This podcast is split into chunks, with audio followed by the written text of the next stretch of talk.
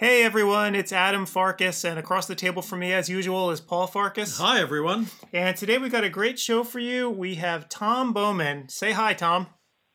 How's everybody doing? All right. Well, Tom, as everyone knows, is a nationally known optometric consultant. He's a speaker and he's the founder of Practice Mentors. And of course, if you're a member of POP, you've known Tom for a very long time. He's helped innumerable uh, pop members with tricky situations that they may have had in practice. And today we're going to talk about sort of the, the flip side of billing and coding that we've been talking about is how to professionally offer advice on eyewear. So we know that 50% or more of, of most of the income that an optometrist makes comes from materials. And the question is, how do you really actually make recommendations to patients without feeling bad about it, without feeling like a salesperson? So Tom is going to be here with us today to sort of talk us through this process and, and how to do it properly. So, Tom, thanks so much for being here today.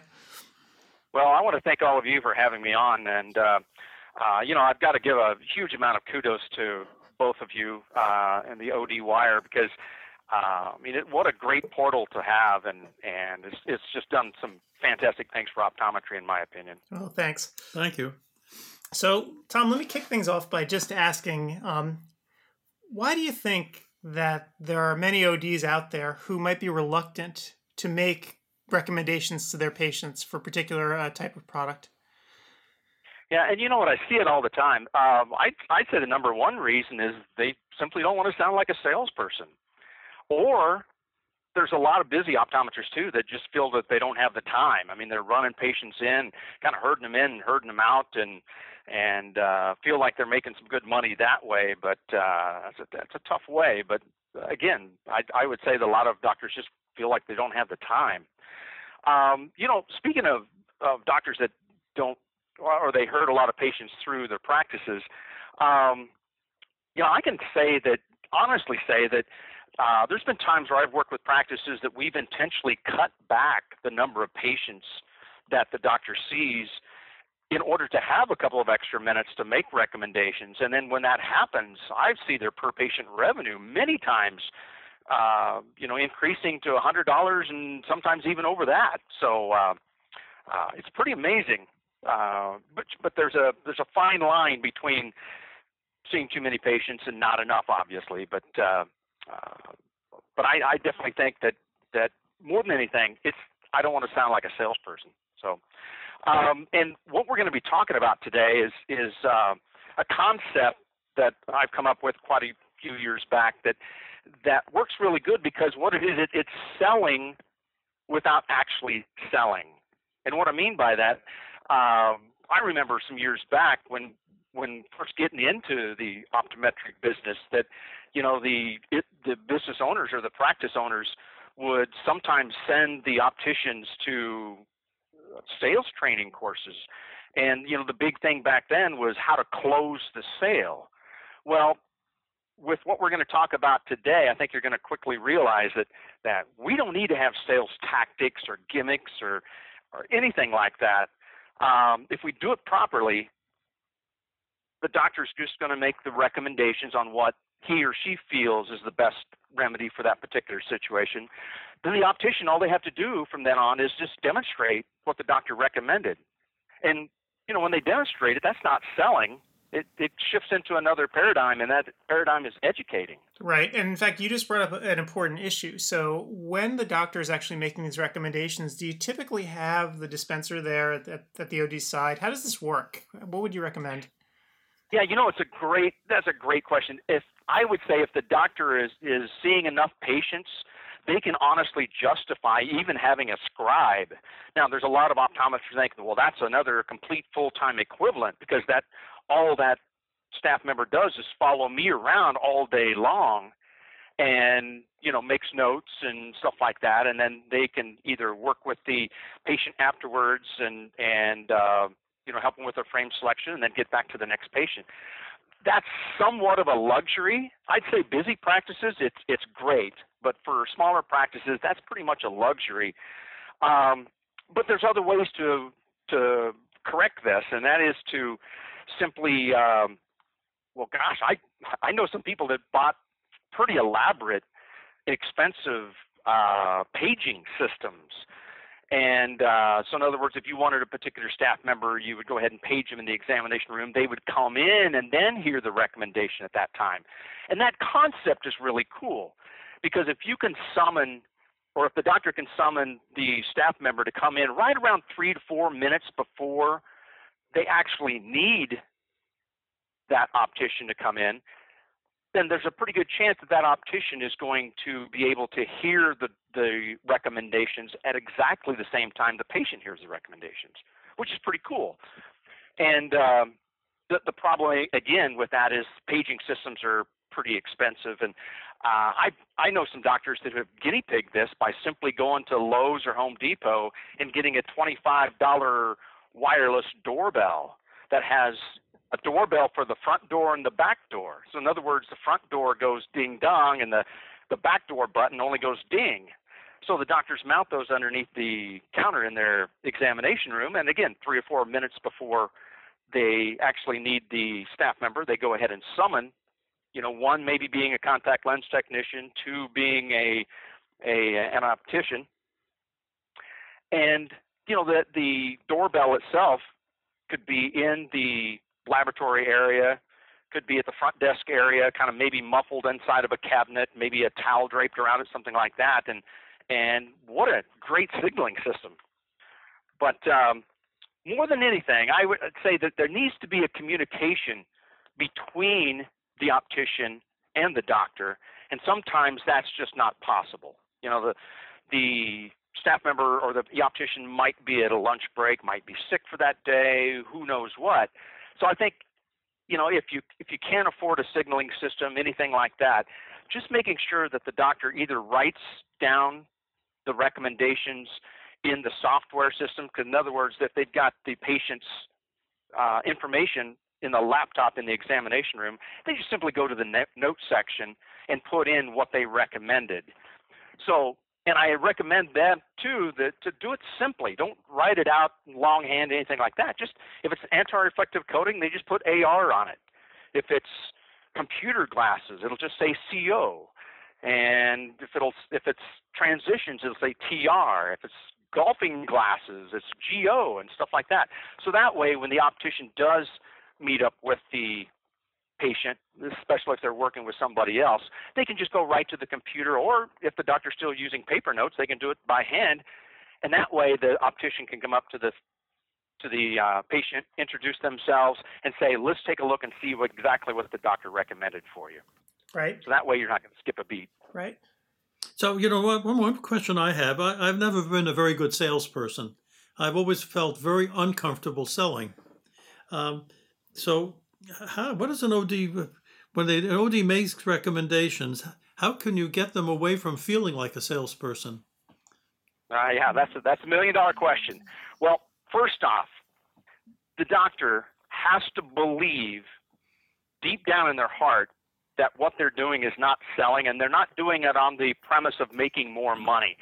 You know, you guys have heard this years ago that that if you go into a business, no matter what kind of business you go into, but if your primary goal is to make money, there's an 80% chance that you'll go out of business. So the same thing happens here. If your primary focus is to make money by making these recommendations, you're you're missing the boat. You have to deep down your heart think to yourself that my recommendations to the patient is going to help them with their quality of life and all of a sudden things change so, but more, more than anything, the first off, you've got to have that right mental attitude. And you know, I've always said this too that making money is a byproduct of excellent patient care. You do an excellent job for each and every patient. That money is going to follow. It always does. But more than anything, the doctor has to rec- to realize that when a patient comes into their office and sits down in the examination chair, they're actually hiring that doctor for a service. And they're actually hiring for three different things. Now, the funny thing is, each one of these things that they hire the doctors for have exactly the same value. Okay, so what are the three things? The first one is the refraction. In other words, they need to know, hey, doctor, what numbers do I need to put in front of my eyes, be it in contact lenses or eyeglasses, that's going to enable me to see the sharpest. That's a no brainer. You know, the next thing that has exactly the same amount of value is the health analysis. In other words, hey, doctor, you shine that, you know, your miner's helmet into my eye. What did you see? Am I going to go blind? Am I going to die?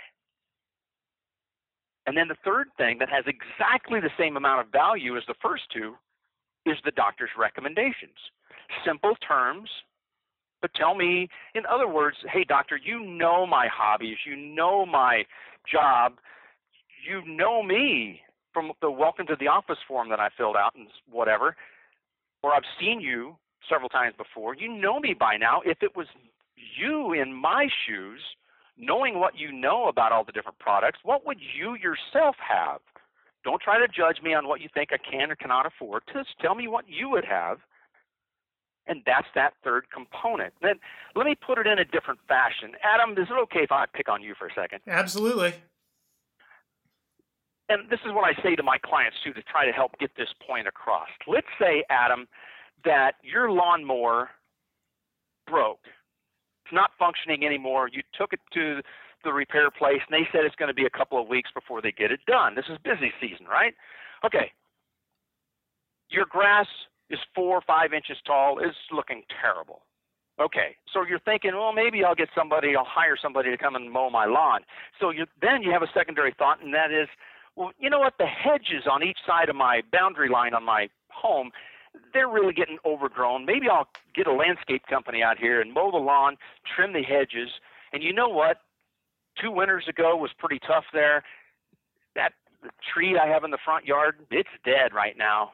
I think I'll just have them pull that out as well. So, Adam, you call a landscape company, and they said, "Hey, that's great. I'll ha- I'll be out there on Friday, and we'll get it all done." You come home on Friday evening, you pull up the hedges; they look fantastic. The lawn, it looks fantastic. That dead tree, still there. So, Adam, my question to you is how happy are you with the person that you hire to do those three things? Not very. Not very happy. Let's just say your next door neighbor happens to be walking down the sidewalk and and uh, says, "Hey, we were kind of kicking around getting a uh, landscape company to do some work for us too. What one do you recommend? Would you recommend that company?" Nope. no. So in other words, because they you hired them to do three things, you they only did two. Now you probably won't go back to them again, and you probably won't refer anybody else. Same thing in the optometric triangle here. They hire you for the refraction, the health analysis, and the recommendations. If they only get two, then there's a pretty good chance that that patient will not hire the doctor back again, nor will that patient refer others. This is how strong that recommendation thing really is. Um, so one question the, I have then: How uh, do you use the case history form to end up having the patient ask you for the recommendations? Yeah, and here's the deal. You know, to make this whole thing work and work flawlessly, and I I don't use the word flawlessly very often, by the way, unless I know for sure that it's flawless to make this whole system work flawlessly, the very first thing that each doctor needs to have, besides that mental attitude I was telling you about earlier, is a mission statement. And that mission statement needs to be in the reception area. It needs to be maybe right by the front door when they walk in. It needs to be in the examination rooms. It needs to be in the pre-test room. As a matter of fact, I remember going into a practice in Denver, Colorado, and the mission statement they had was as big as a door. I mean, it was all framed, it was beautiful. And I guarantee you, anybody in that reception area could not have missed it. But there's two things, of all the things that you might have on your mission statement, there's two things that I think are absolutely critical to get across to the patients to make this whole thing work right. And one is the promise to enhance the patient's quality of life. And the other one is to promise to educate each and every patient on the newest and best of technology. Because here's the deal you take me into the examination room, and all of a sudden you do the examination, and all of a sudden then the doctor says, Hey, I think you should have this, I think you should have that. And it's, in other words, the doctor's bringing it up. I'm, I'm with you guys. That doctor's a salesperson. And this is why so many doctors don't like this process. You are a salesperson if you're the one who brought it up. Now, if the patient brought it up, that's a whole other realm. So, in other words, by the time that patient enters into the examination room and they start hearing the recommendations, they're going to know where it came from. The welcome to the office form, which we'll talk about here in just a minute. But more than anything, it came from your oath, that mission statement. Remember the one that says, You promised to educate me on the best of technology and you promised to enhance my quality of life. So now I'm going to expect the doctor to do it. Now, on your welcome to the office form, there also needs to be some what we used to call years back as lifestyle questions. And a lot of people ask too, hey, where's the where should I put these lifestyle questions? Should they be some of the first things we ask? Should they be a separate sheet? Which I know a lot of doctors have guinea pigged that and it didn't work very well. To be honest with you, if you're going to reformulate your welcome to the office and welcome back to the office form, I recommend to have those lifestyle questions somewhere in the middle. I know it just sounds kind of strange, but it just works better that way. You would have questions like this Are your eyes sensitive to sunlight? Do you sometimes experience dry eyes? Now, keep in mind, you may have another question on your form that actually asks the chronic question Do you have dry eyes? But I also want a question on there that simply states Do you sometimes experience dry eyes? Do you work at a computer? Do you have concerns with reflection and glare? Do you spend time outdoors? Are you interested in the newest in contact lens technology? Some doctors have the form on their form.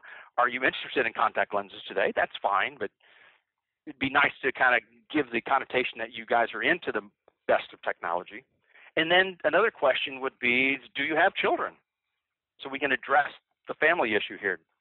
Okay, so like I said earlier, it all depends on who brought it up. If you, the doctor, brought it up, you're a salesperson. If I brought it up, through my welcome to the office form or welcome back to the office form, then I brought it up. And that's what makes a big difference here. Right. Can I actually ask you uh, as a follow on question? Um, you know, I've, I've seen offices where they not only have the mission statement out there and, and all that information on the intake form, but in the waiting room as well, a lot of the vendors will actually supply you with marketing material. I think you mentioned transitions by name um, where they have a huge amount of consumer facing information. Do you find that to be useful to have out in the waiting room as well? Yeah, is you you know uh, not to try to advocate certain companies, but you know to to even have video, you know like a like nice little flat screen television in your reception area with the revolving information, like the one side of the screen is uh, shows reflected glare, and then the other side shows what an anti-reflective coating can do for you, and how a transition lens works, and Drivewear, and all the other kind of things. And take the magazines, like the People magazines and everything that you have up there, take them out. I think you've got a you've got patients in your reception area that are classified as captive audiences. And instead of them knowing who Tom Cruise married this week, to be able to watch all the different things that are available. And that way, many times the patient comes in and we'll start the conversation with the doctor by saying, Hey, I saw the thing about transition lenses or whatever it happens to be. Do you think I'm a good candidate for that? Get my point? Right. So, yeah, all that, all that stuff is helpful. Can you give us a, an example of, of, how you'd recommend, you know, like a real life example uh, with, with, the script that you would use with a rec- recommendation? So you're asking me to play doctor? Yeah, play, yeah. play, play doctor for a second because I know, like you know, you mentioned anti-reflective coatings and stuff like that. This is where a lot of people fall down. They get really nervous with the add-ons, and it, this is, I think, where where things fall apart even more than than recommending material. You know, putting coatings on and stuff. So how does that actually work? Can you give us a, an example of how you you do that? You know, without feeling yeah. shame. yeah, and here's the tough thing too. You know, I, I work with a lot of clients in this particular area, and um, you know, sometimes, not very often, but sometimes the I'll contact the doctor, you know, in a month or so later and ask, hey, in particular, how is the recommendations going? And sometimes I hear them saying, ah, you know what, Tom, I really never got onto that bandwagon yet because I'm afraid the very first time I do it, I'm going to trip over my tongue and look like the class clown. And so I just haven't got there yet. So I think hearing me do it was probably going to be beneficial. And then getting in front of the mirror and just rolling it a couple of three times before you actually go into your first patient, I think has a tremendous amount of value. So, with that being said, let me play the doctor. Now, before we do it, though, again, I want to, I want to, I want to clarify something. There's a lot of your colleagues out there that talk about this subject as what's called second pair sales. And I think that needs to be taken out of our language totally. Because, in all honesty, well, first off, I think we could all agree that each and every person who does wear glasses should have prescription polarized lenses. We'd all agree on that. But what about another pair of glasses for like computer or or golfing or fishing or something like that? So in other words, don't before we get into it, don't just go with the premise that you're going to sell two pair of glasses. I think we need to to make sure that we go over each and everything that that patient brings up on the welcome to the office form. And to be honest with you, many times that's three or four different things. I'm not saying you're right. always going to sell them, but, you, but nothing else. You planted a seed for them to think about. So next time they come in, they might. So. So is there all right. is there a script that you'll use?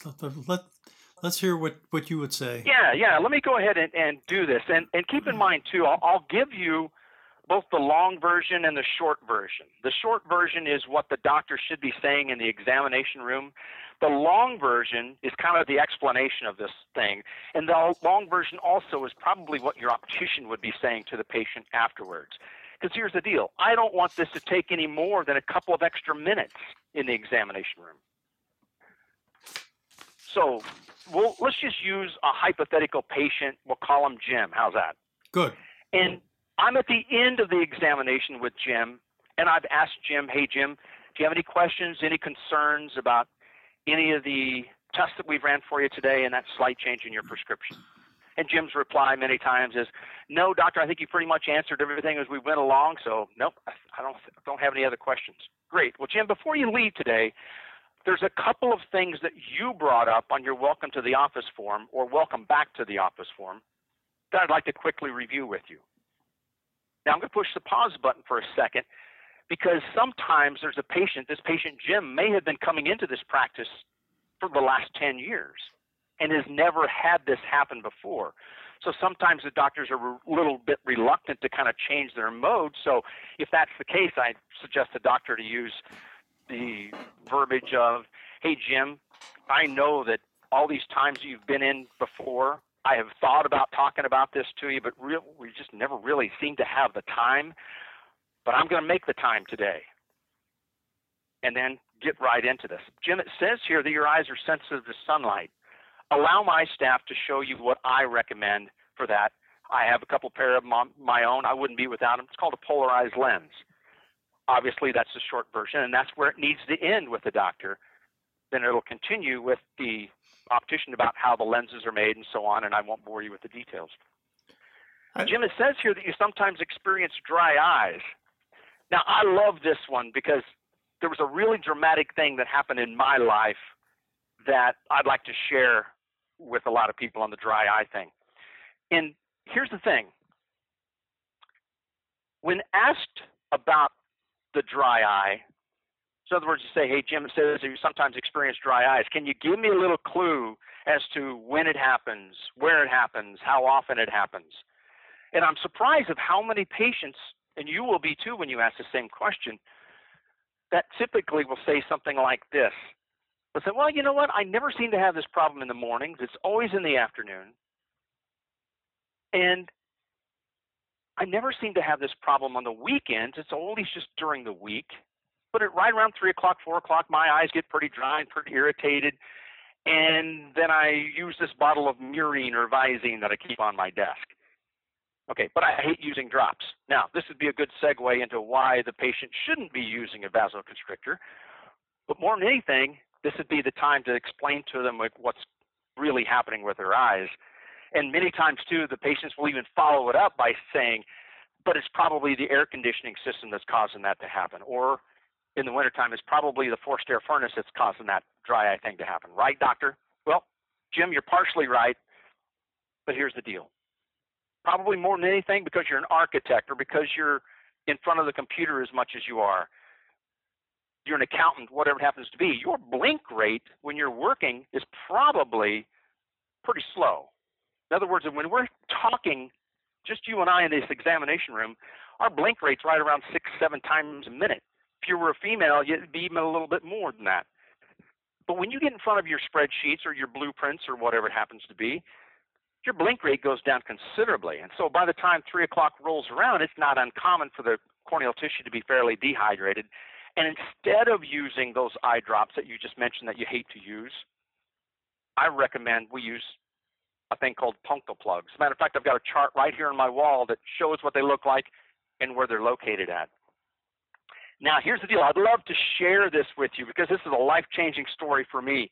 I had a client in Oregon who, as I was reviewing their profit and loss statement, they were very anal with their entries of income. In other words, there was an actual line item that said punctal plugs, and there was $1,400 written on, written on that entry.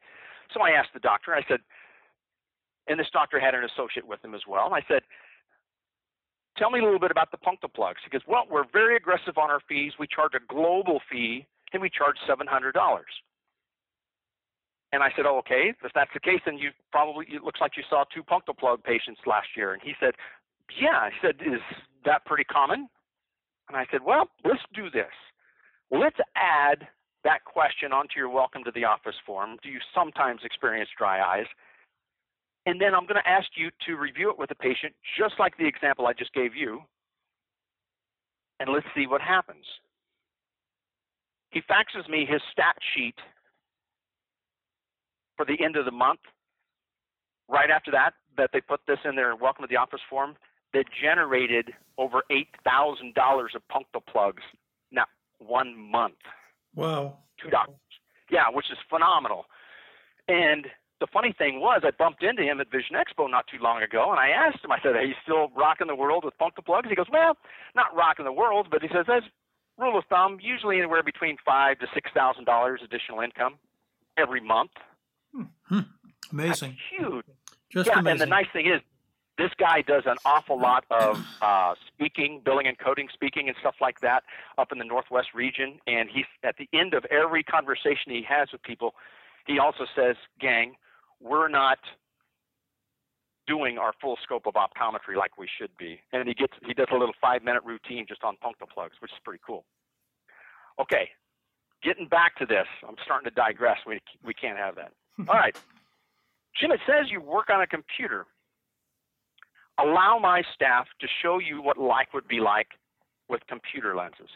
Of course, the long version is, again, how the optician explains computer lenses and all this kind of stuff to them. Jim, and here's a big one. Jim, it says here that you spend time outdoors. What do you do when you're outdoors? Oh, you know what? I love to golf. My wife has threatened divorce a couple times over it, but any opportunity I have, I'm out there on the golf course. Really, Jim, you know, I'm going to have my staff member or my optician show you a pair of glasses that we had our laboratory make that's made just for people like you who love to golf. Now that's the short version. The long version is something that you might want to grab a pen and piece of paper and jot this down. We do an awful lot, or we did an awful lot of golf glasses in our practice. And what we all the, thing we did, we purposely told the patient that we didn't we would not put polarized lens in there because golf professionals say that they have a harder time reading the greens with a polarized lens. But what we would do is we would use a tint. Now, right now there's several different tints available, so I'd recommend you contact your laboratory and see what they recommend. But to tell Jim that that this tint that we put in the lens will help you see your golf ball against a blue sky or green grass much better than ever before. But here's the magic of it if you're a presbyope we always we only put one bifocal in one lens. Jim, are you a right-handed golfer? Yes, I am. We put that in the right lens then. We put it in the lower outermost area of that right lens. We call it in the industry it's a flat top, I'm sorry, it's a round 22. It's about the size of a dime, Jim. So in other words, when you're looking to your left, you're always to, to line up all your drives, your putts, whatever, no bifocal interference whatsoever. When you're ready to keep your scorecard or look at the menu at lunch, bring your chin up, look over to your right, boom, that bifocal takes over, and you can do whatever you need to do that. And Jim, we'll make sure we put it in a good sturdy case. We'll leave it right in your golf bag. Now, I think all of us know a lot of people who spend an awful lot of money on their golf clubs. And like a good friend of mine who tries, I'd, I'd say by now, probably 20 sets of golf clubs over the years to see if a golf club would correct his nasty slice that he has. So to be able to offer a pair of glasses that cost maybe three, four hundred dollars that will pretty much guarantee to stroke or shave a couple strokes off the game, yeah, sign me up. Jim, it says here that you like to fish, or, or Jim maybe says you like to fish. Well, Jim, there's a pair of glasses I'm going to have our our optician show you that is geared just for people like you who love to fish. And again, that's the short version. The long version, and the optician would be, or from the optician, would sound like this. Okay, Jim, this is how it works. We first off, we use a gray polarized lens, so you get true colors, and you won't be able to see much of the glare off the water at all. So you won't have that thing that you've probably heard called snow blindness. Now, the other thing that we do is we make sure that we put flat top 25s in this or flat top 28s, either one, but we guarantee not to put them any higher than 10 millimeters tall. Because, Jim, here's the deal. If you were to Google right here, right now, these three words boating, accidents, and fishing, you're going to see some results that are pretty alarming of how many people actually fall into the water out of their boats and actually drown. And it's not always alcohol induced. Because here's the deal many times these people are wearing progressive lenses and they stand up in their boat to get this, that, or the other, and they trip over something that is on the floor. And why they can't see it is because of the bifocal interference. So, Jim, what we're going to do is we're going to get a pair of polarized lenses for you, flat top 28s on both sides. We're going to make sure that that bifocal is no higher than 10 millimeters. So when you do bait your hook or whatever, you just have to raise your chin up a little high. Otherwise, you're not going to have any bifocal interference whatsoever. And Jim will make sure we put them in a good sturdy case. You can leave them right in your tackle box. All right, you see where I'm going with this. There's a lot of people that play piano, and we'll make piano glasses for them and all this other kind of stuff. Right. But until the doctor actually investigates their hobbies and so on, that conversation will never take place. Right. So at this point, you know the hobbies that the person has and, and, you understand sort of their needs. Here's my question. So let's say you've made the recommendation and now it all comes down to price. I know that some people might feel uncomfortable, especially when a, a doctor has, has made these really detailed recommendations saying, no, that's not really for me. Um, and the resistance really isn't that it's not for them, it's that the price isn't for them. So, what can you do in that case where a patient really feels like, gosh, I really don't want to spend this, even though I really do kind of want to listen to what the doctor has to say? Yeah, well, keep in mind too that that the doctor's role, regardless. Well, let me backtrack a little bit. We're in the examination room with Jim. First thing I'd like to get across to the doctors that are listening to this is I'm going to highly recommend that you keep your examination room holy sacred ground. In other words, nothing gets discussed in this room except medical. Okay? If anybody asks about prices or anything like that, you know, this is when you're going to have to act stupid and act like you don't know. and right. basically say, you know what, I'm not 100% sure, but I'll turn you over to my optician and they'll be able to answer all these questions for you. Right. It's the doctor's role to make the recommendations of what they would get if it was them in, this, in those shoes. Okay, so we've got that clear, right? Yep. Now, the resistance happens typically in the, well, let me backtrack a little bit on this too. I'm amazed of how many practices that I visit that as soon as the patient is done, they go right into the dispensing area. They go right into the frame area and start looking at frames. So with the efforts of the optician, more times than not, what we're trying to do is find that one particular frame that's going to be used for their everyday glasses, correct? Okay, I'm going to ask each and every listener out there to change it up. You're going to get some resistance from your staff. They're going to think that you're smoking crack or whatever, and it's not going to work, but it works phenomenally. Now, it doesn't take care of the pricing thing, but here's here's the imagine this. Imagine Because right when I'm done making the recommendations to Jim, I'm going to ask him one more time, do you have any other questions or any other concerns? Chances are Jim's going to say, nope, I think you you got me filled up. All right. Let me turn you over to my frame and lens expert. And then now there's a transition, whether that happens by the doctor bringing the staff member out or the doctor summons or the doctor has a scribe, somewhat irrelevant. But there's a transition saying, hey, Betty, Betty's our optician. Betty, this is Jim. Jim, this is Betty. And Jim, you're giving great hands with Betty. She's our frame and lens expert. And Betty, these are the things that we discussed in the examination room. Okay, and again, the doctor goes right down all these recommendations. now, I, am going to recommend the doctors also say, so Betty, could you do me a huge favor and show him how these lenses all work first before you do anything? Okay, now that was a direct instruction from the doctor to Betty. Now, what is Betty supposed to do? Take the patient over to the lens demonstration area and show how these lenses work. Because what's going to happen in many cases is the patient's going to try these sample glasses on, and I do highly recommend having them made up in complete pairs of glasses. In other words, computer glasses, I will have no prescription at the top, and I'll have maybe a plus two add at the bottom. It doesn't need to be my exact prescription, but I need to just be able to put them on and within a second understand the concept of how that lens works. Same thing with the fishing glasses, the golf glasses, every other thing you can imagine. So you, Betty then shows Jim how these lenses work, and this also solidifies why the doctor recommended it to Jim. Jim right now is thinking, wow, you know what? That is really, really cool. And maybe it was a polarized lens because of the eye, the light sensitivity. So Jim is going to experience how that progress. I'm sorry, that polarized lens works, and he's going to say, "Well, this is great." So now, by the time we're done demonstrating all the lenses, are we going over to the frame area to look just for one frame now? Absolutely not. No, no, I, I, no. Right now, I want three different kinds of lenses for these things the doctor recommended. So now let's talk about price resistance. okay? Because yeah. you'll be amazed of how many Jims are out there that will say, hey, you know what? I don't care what it costs. That's going to be great. Let's do it. You'll be amazed. Well, then, then the next logical question is there, there's the spouse along. He says, "What are you talking about, Jim?" Um, oh, oh yeah, it happens all the time. Yeah, you don't you yeah, don't need all of these things. It's ridiculous. Um, yeah, so do you do you offer discounts or any any incentive to to make make the sale happen or for these multifunctional glasses?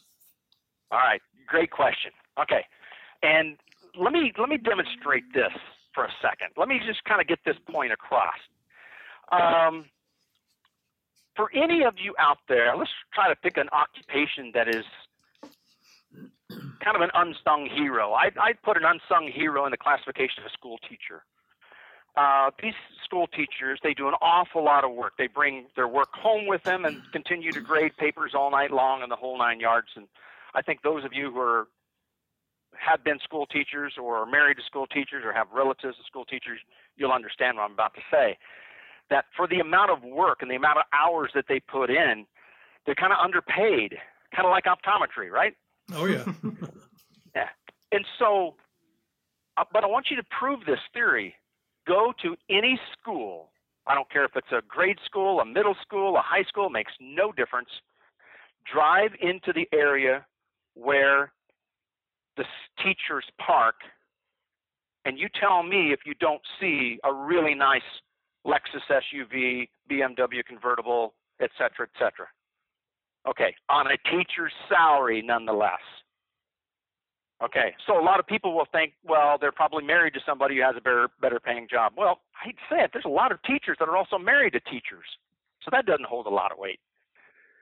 Chances are, when they went into the car dealer to look at cars because their Chevrolet Celebrity had 150,000 miles on it, the car dealer or the salesperson probably said something like this.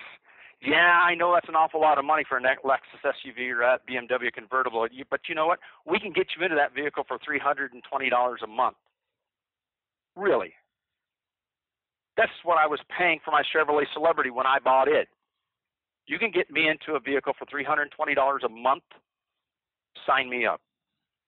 It's not the price, it's how you can put this into a monthly budget. And if you can make it fit into my monthly budget, there's a pretty good chance I'm going to get it. So you can utilize something like Care Credit. I, I have a little bit of of well, you should have a plan B, I think, with Care Credit because not everybody's going to get approved, right?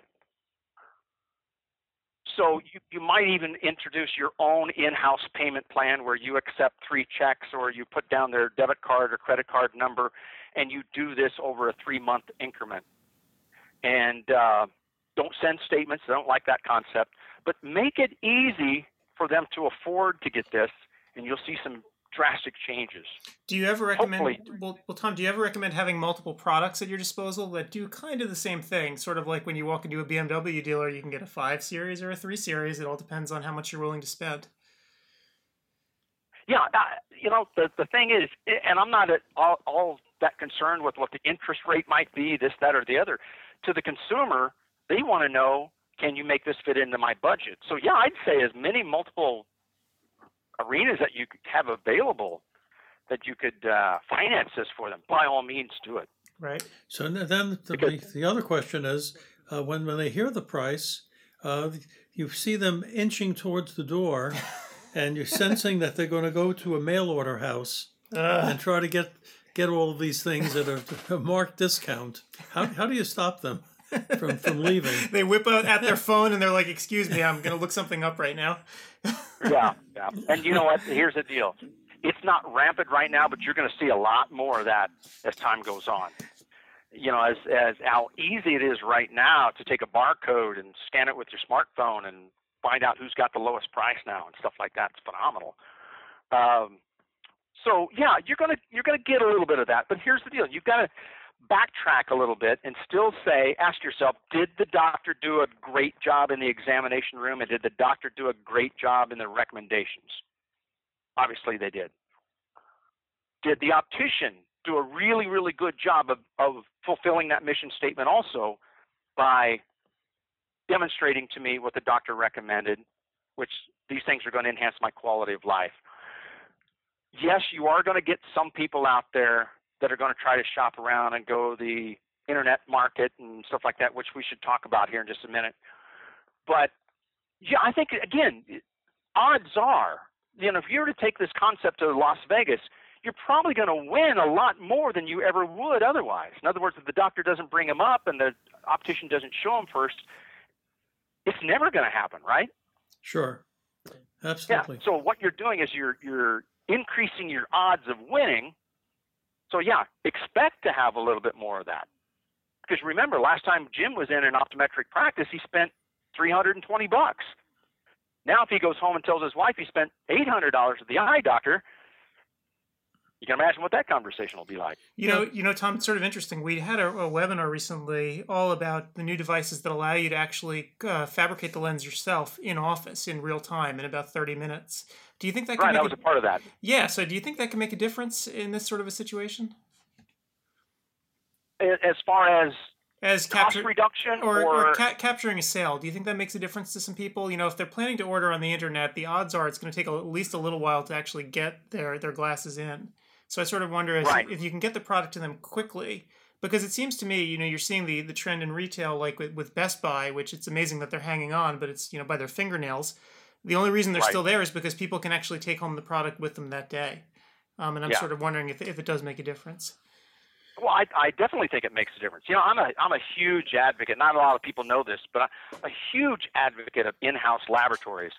The the thing that makes it tougher nowadays is because the you know VSP regulations and stuff like that that you haven't been able to fabricate your own for such a long time, and now they will allow it in several states. But again, you still have to buy the lenses from VSP at an escalated price, so uh, that makes it tough. Makes it very tough I've but won- yeah, whenever you can, whenever you can do something and fabricate it in house, I'm a hundred percent with it. The problem that sometimes occurs is like what Dr. Paul had just mentioned a little bit ago. What about giving them a discount? You know, I'd say whoever puts this great technology into their practice, the last thing that they should ever do is discount that product because they got it cheaper. Right. Now, I have one final question because we're sort of running out of time. But uh, you know, you're you're a consultant, and I assume you go into offices uh, to to evaluate practices. Uh, do you ever listen to the uh, the dialogue when when the doctors are speaking to patients or the assistant is speaking to patients? Do you ever criticize their? I'm thinking basically of every time I get on an airplane, I hear the flight attendant give their speech and it almost sounds like a robot talking. Do people uh, in, in offices, after they say the same thing over and over again, sound like they're just robots? So, do you ever evaluate uh, what, what the doctors are saying or the, or the staff is saying to patients and criticize? Well, yes and no. But here's the deal you've got to remember, too, that patient only comes in contact with you, the doctor, usually once a year, once a year and a half, depending on what's all going on and how charismatic the doctor happens to be. The doctor, on the other hand, is in contact with 15, 20 patients saying exactly the same thing all day long. If anybody's going to get tired of hearing it, it's the doctor. right. Yeah, it's, it's definitely not the patient. Well, Tom, and I, I, got another question sort of in a similar vein. You know, you've seen a lot of practices, and once the doctor has their pitch down, when they hand everything off to the optician, have you actually seen cases where optician, where the quality of the optician really does make a difference in making the sale finally, where you have the doctor giving the same pitch, two different opticians, and radically different outcomes? Oh yeah, you know, I'll, I'll share this. I I won't say who it was because they may be listening, but um, I was at a practice just last week, and this this optician, great gal, absolutely phenomenal gal was helping this this patient, and when the patient started looking at frames, she said to the optician, "I, uh, you know, I broke. My dog actually ate my last pair of glasses, which was true." She's a contact lens patient, but she says, "I don't want to rely on just one pair of glasses anymore. I'm going to get two while I'm here." So they started looking at frames. They brought the frames to the dispensing table. They were writing up the orders, and she was saying how much it was going to be. And of course, this patient wanted all the bells and whistles, so the the amount came to a pretty high amount. and what blew me away, I mean, I was standing there five feet away, just waiting for her to say, well, you know what, we have this thing called Care Credit, and they actually had a little display with the brochures right there at the dispensing table. I was expecting her to come right out and say this, and the patient says, yeah, you know what, that's a little bit more than I was kind of planning on spending. Maybe I ought to just get this one. And the optician's reply was, okay. You know, how can somebody be in that realm of an optician for so many years and have such a great personality and stuff like that and not be focused on what's going to be the best for the patient? Right. Because sure. I guarantee you, if she would have offered her a method to pay for it, she would have gotten that other pair of glasses, and probably so many other patients that they see on a day-to-day basis. So yeah, as far as your kind of question of, of getting proper training and the quality optician, yeah, it's paramount. It's kind of like, well, you've heard it before that the chain is only as strong as its weakest link. Right. Sure. All right. Well, Tom, I think we're just about running out of time. Do you have any sort of parting words for for uh, the ODWire audience? Well, yeah, I will. Um, there might be some of you that still kind of in the back of your mind think that, uh, you know what, my patients aren't going to like this recommendation thing at all. I, I've got to share this with you. I went and visited a client in uh, New Jersey, and um, uh, I asked him if I could sit in on a couple of his examinations just to watch him in action. And his reply was, he says, you know, Tom, you're more than welcome to, but when it comes to me making recommendations in the examination room, you're not going to like what you hear. And then he physically took his finger and started poking it in my chest, and he said, because I didn't go to optometry school for four years to become a salesperson. okay, you can envision that, huh? so I asked the doctor, I said, hey, let me prove a point here. This is 100% true. I, I'm not fabricating one little iota out of this. I said, Show me the chart of the next patient you're going to see. And he opened it up and he said, This patient's been a patient of ours for the last five years. I've seen him five times in a row. And as a matter of fact, he's becoming a good friend of mine as well. And on the welcome back to the office form, we had those lifestyle questions on there about the computer. And I asked the doctor, I said, Doctor, this guy works on a computer.